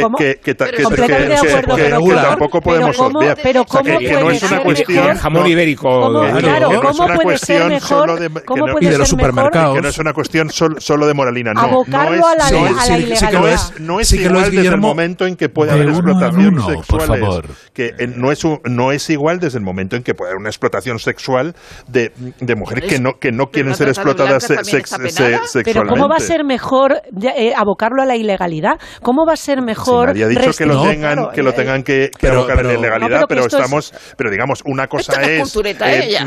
eh, es- no es cultureta, o sea, una, una cosa es celebrar el papel de la pornografía en, en la transición española y yo justamente Pero- iba, iba a celebrar el papel de la pornografía en dos momentos históricos muy importantes La y otra. No, pero- y otra od- od- obviar el od- obviar Es que el, no el- el- obvia, el- el mundo siniestro que puede haber Bueno, detrás de la industria. Guillermo, no, déjame- que plantee- no, déjame a mí. No, Como a ver, Guillermo, una cosa- Eh, por favor. Una, por una, favor. una cosa, evidentemente, claro, claro que hay en todo. No estamos a favor de en la todos los sectores.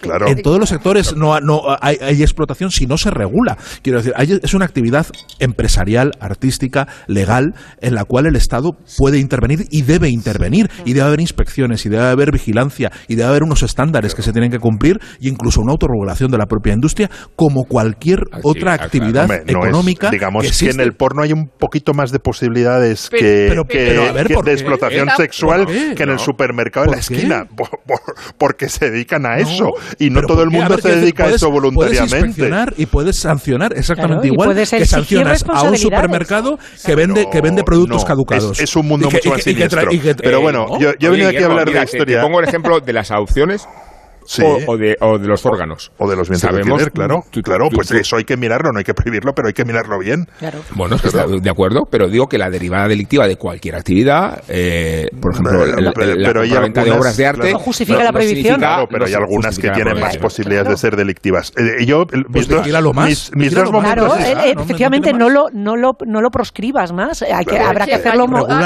Claro, regúlalo ti- mejor. Pero no se va a proscribir, sería absurdo. Que es el, Se pide. el- el- Claro que Es que, lo- el- es que el mo- piden proscribirlo. el es que lo han momento- pedido. El momento tiquismiquis, que es también esta, esta proposición del, del PSOE, es que en Instagram no puedan salir eh, pezones, por ejemplo. Es decir, ¿y ¿Por qué no pueden Los salir pezones que Hemos tienen en hablado contra de la los pe- pezones, Hemos hablado verdad. de la película de Dreyer. En la película de Dreyer hay un plano Sí. donde una madre está Dame amamantando a un sí. hijo, se separa un poco el hijo, el pezón es brutal y luego el niño vuelve otra vez a la, a la teta. Es decir, ese pezón, esa, ese, ese pecho no se habría podido ver en tiempos de Franco, pero es que no se puede ver en tiempos de Instagram. Entonces, ¿qué decir? Los tiempos Ni de Franco son los tiempos de Instagram. Mira, yo de- os he ni contado- de Facebook, De acordaros Facebook, del, del pollo que se montó cuando intentaron colgar el origen del mundo en, en, en- Bueno, el en origen del mundo Sí. que ha estado colgado, lleva solamente colgado, que lleva, no lleva ni 20, bueno, 25 años lleva colgado, porque hasta entonces había estado oculto.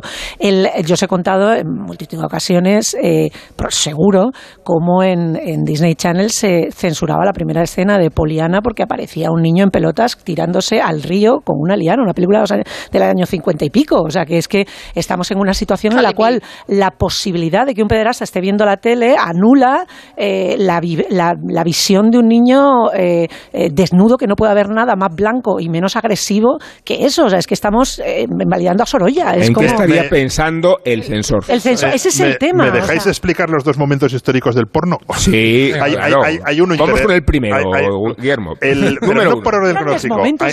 Hay, uno interesantísimo que es en el, mo- el momento, y lo leí en un par de historias de Revolución Francesa, el momento en que empiezan a circular por Suiza todo tipo de, de- de panfletos y de libros absolutamente pornográficos, y una de las grandes protagonistas era Ma- Ma- María Antonieta, y era un nivel bestial. O sea, había zoofilia, había, Joder, Isabel II ha- también tuvo lo había suyo, ¿eh? absolutamente de todo, ¿no? Entonces, eh, la monarquía francesa, en vez de reflexionar y decir si han perdido nuestro, el respeto respeto por, por nosotros hasta ese nivel es que tenemos un problema muy gordo, lo que hicieron fue intentar prohibir que todo ese tipo de panfletos pasasen desde Suiza, cosa que jamás consiguieron, y al final lo, fue un, un, un indicador de que la monarquía había dejado de ser, había dejado de ser sagrada. Y el otro momento lo has, lo has eh, citado tú, que es, que es Pompeya. Hay una tesis muy interesante sobre Pompeya que es cómo mm, todo lo que está en Pompeya se queda congelado, ¿no? Y siempre ha habido este mito de, de si, si ha habido cristianos o no en Pompeya. Pero es un mundo romano congelado antes de que llegue el cristianismo y lo borre todo, ¿no?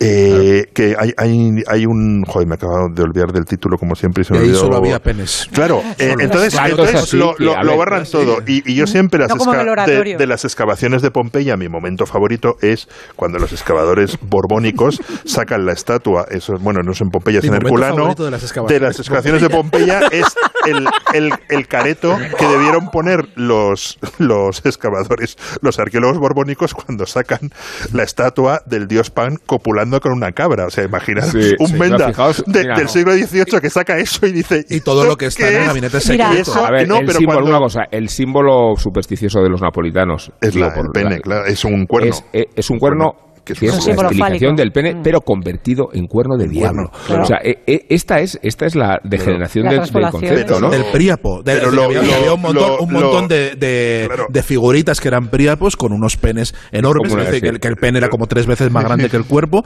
que se usaban de consoladores, que se usaban eh, y, y que, y que se pueden ver en el gabinete Pero lo- están lo gracioso Y ahí hay- había una mujer, había una mujer en Nápoles, Lady Hamilton, que es la primera mujer que ve todo aquello. Sí, Que- porque que- hasta que hace ya- muy poco estaba prohibido hasta los 70, creo que no Claro, tener le, le- le organizan Pero- un poco la colección y gracias a ella ha llegado hasta hoy, porque lo primero que quieren hacer es destruir todo. Destruirlo. Pero lo, Mira. pero lo Les- les gracioso de parece esa una estatua abominación y lo quieren destruir. Y lo, lo gracioso de esa estatua es que sigue permaneciendo el escándalo, porque luego siempre contaba nuestra querida Madrid Meniver que cuando se organiza la exposición, la, la es, la- la expo- es verdad que se ha jubilado esta semana, cuando se organiza la exposición, la gran exposición en el, en el British Museum en 2016, o sea, no hace muchísimo, de, de, de Pompeya, de repente cuando ya, no, en 2016, no, en 2008, perdón, cuando se, cuando, y dice, y entonces les prestan esa estatua, y dice, ¿qué hacemos con ella?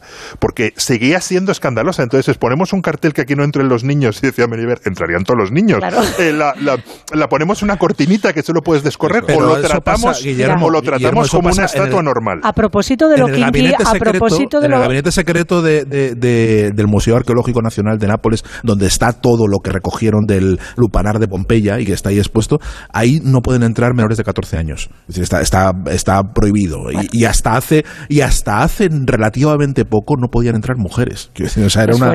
Sí, pero ese es, el tutelaje, fuerte. ¿no? Es que es el tutelaje. Es a propósito de lo, de lo kinky, de cómo se, se traspolan los símbolos y tal, esta semana que ha estado, como decía Rosa John Waters, que fuimos a verle eh, el otro día, que estuvo haciendo un monólogo, que es el rey del, del- de la transgresión, lo sigue siendo, y está en plena forma, de verdad que fue asombroso ver como un tío de 76 años tiene esa capacidad de provocación desde la, desde la serenidad que eran los años y con la misma virulencia que, que en los años 70. Es alucinante cómo zarandeaba a la muchachada diciendo, a ver, que todo esto por lo que estáis reivindicando me lo inventé yo. O sea, vamos a empezar por ahí. Un poquito de sentido del humor, vamos a reírnos todos de todo esto. Y decía precisamente, el monólogo terminó, el tío, después de dos horas que se chuzó allí delante de, de todos nosotros, levantó las luces y dice, venga, y ahora preguntas del público. Y a calzón quitado estuvo contestando. Y el, y el show terminó con una pregunta de, de una persona del público, le preguntó qué prefería él en el porno. Y él decía, ¿Qué tipo dijo, de porno prefería? ¿Qué tipo de porno prefería? Incluso dio nombres de sus artistas porno favoritos. Decía, a mí el porno que me gusta es el que se paga. Dice, porque aquí todo se ha ido a, se, se ha- ido a- a hacer puñetas en el momento en el que ya no pagamos por ver porno. El porno hay que pagarlo, dice, y hay que mantenerlo porque es muy importante. Y también decía, que es a propósito de los, de los símbolos y volviendo al tema de las prótesis, dice, ahora en, una, en un rodaje hay coordinadores de intimidad. Dice, y hay prótesis para sustituir los genitales. Es decir, Claro. que si tú tienes, quieres practicarlo un cunilingus, simular un cunilingus a una, en, una, en una película comercial, tienes que poner una vagina falsa encima de, en, digamos, en la, en la actriz. Dice, eso es muchísimo más kinky pero muchísimo más kinky que lo de antes que estaba fingiendo. Dice, ahora realmente eh, en, en la práctica se convierte en algo, en algo mucho más, más, más, más plástico, más, eh, no sé, era- la verdad es que estuvo... No sé si es- os, si os gustará esta película, a mí me gusta mucho Love Actually, eh, una de las parejas es Sí, esos que los están simuladores los- porno, los, simuladores los dobles de cuerpo, y que hablan con toda cuerpo. naturalidad mientras hacen de dobles de cuerpo, que es una, una parte muy graciosa de la peli. Total, como las pelucas. Como las pelucas. Y luego un- un- Las públicas me refiero. son no sé si tenemos de eso. no sé si tenemos tiempo para algún dato Mm, curioso para más porno, más para más porno Pues, pues tendrá que ser muy breve porque eh, Oh, no, eh, no. eh, en unos instantes tenemos que eh, convocar la sección de JF, pero dilo, Isabel. ¿qué No, solamente añadir? quería, a propósito de, la, de lo que mo- hablábamos antes de la calificación eh, por edades y de las diferentes tal, de los estigmas que Sí. supone la calificación X, recordemos que hay una película eh, que ganó el Oscar calificada X, que es Cowboy de Medianoche, y no precisamente por lo explícito, sino ¿Fue por el tema homosexual. Sí, se distribuyó como película X. Igual que, igual que Atame ganó un juicio que instauró la categoría PG-17, que no existía hasta el momento, porque quisieron distribuirla también en Estados Unidos como que película X por el polvo entre, entre Victoria Abril y, y Antonio Banderas, que era muy gráfico, y, y- y- y Pedro Almodóvar eh, puso el grito en el cielo, la distribuidora puso un ple- pleito y ganó, eh, y, se, y se creó específicamente la categoría PG-17 para la película Atame, para que Atame se pudiera ver en salas comerciales en Estados Unidos. Hay, hay un, un tipo de porno que, que ha desaparecido, que ha, eh, que ha desaparecido por la... Enanos. No, el, el literario. Enanos, me encanta. No, el de enanos no. Rosa, nos metes porno, en un problema No de con eso. géneros pornográficos, o sea, de, porque de género, el, el porno lo bueno, lo bueno que tiene es que cualquier cosa aberrante que se te ocurra tú la buscas y alguien la ha Está, hecho. Eso, siempre eso está está. siempre, ¿no? Eso es. Pero hay, hay el, el porno literario, o sea, el- la literatura de Henry Miller, la literatura de, de Bukowski, la, la literatura de Giosco psicalíptica. González ya no Pons, existe. con lo que Y. Sergio, y ha, y ha desaparecido... Y ha- precisamente. se Eh, llama. Sergio, ya ha desaparecido el cine comercial que tiene, que eso lo, lo explica muy bien Karina Longworth, que, explica, que, que se te- que centra en el sexo, es decir, el cine comercial, los sexy thrillers de los 90 y de Sí. los 80, eso ha desaparecido. Es Ese tema no existe en el cine. Yo recomiendo mucho en el el porno, claro. Eso es, ¿es porno o es infantil o es para todos los públicos? No hay lo que hay Yo entre creo que lo medias. segundo. Eh, bueno, que nos despedimos, pero antes de despedirnos quiere intervenir JF. Lo va a hacer con Bruce Springsteen y el motivo lo vais a ¿De escuchar. porno? Bruce Springsteen, Columbia Pop Audition, Mary Queen of Arkansas, take one.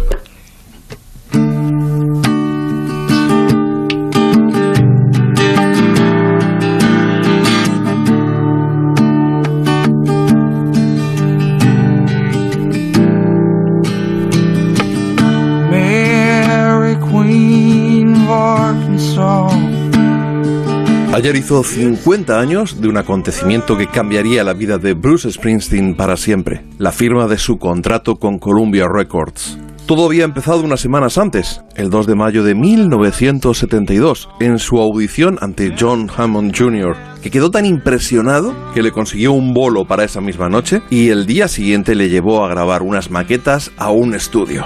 Es lo que estamos escuchando. Well, Suspended in my masquerade. I combed my hair till it was just right, and commanded the night brigade. I was open to pain and.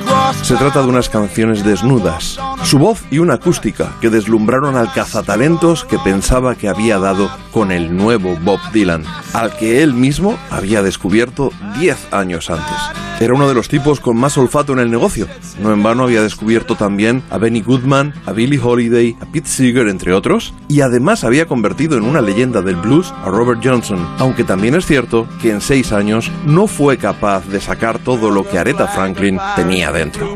Su plan inicial era que grabase un álbum con esas épicas historias de héroe de la clase trabajadora, con esa simpleza folky, pero Bruce tenía otros planes y fue reclutando a excompañeros de aventuras musicales previas y conocidos del área de New Jersey, los que acabarían convirtiéndose en la reputada E Street Band. Y como suele decirse, el resto ya es historia. No obstante, no olvidemos que hasta que Springsteen grabó en 1975 su tercer álbum, Born to Run, la fortuna le resultó esquiva. the.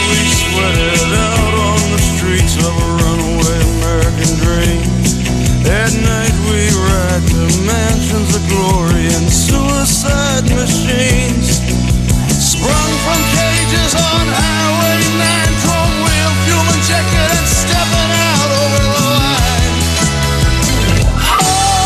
Desde entonces se sucedieron los discos de platino con y sin la E Street Band y unas agotadoras giras que eran jalonadas por interminables conciertos que han blindado su reputación de animal escénico. Por eso mismo, cada nueva gira es un verdadero acontecimiento para sus seguidores, máxime viendo el estado que sus compañeros exhibieron en el making of de Letter to You, su último trabajo hasta la fecha. Es inevitable pensar en que quizá no vaya a haber más oportunidades de disfrutar del boss y sus secuaces.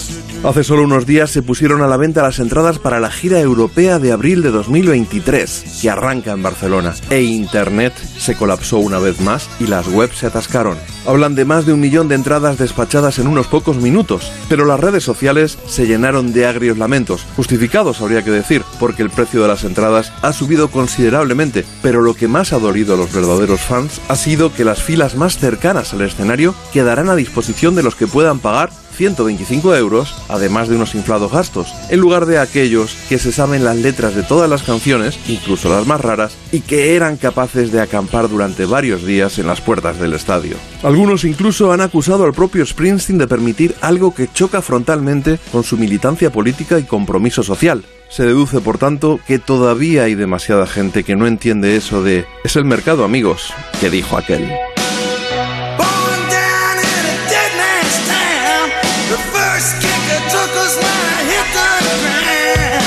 Hemos llegado al final de nuestra estadía en Albacete, que me gusta mucho lo de estadía, ¿eh? Agradecemos al público presente su, su presencia, valga la redundancia. También a vosotros los ausentes, Guillermo e Isabel. Gracias a vosotros. Qué bien lo hemos pasado.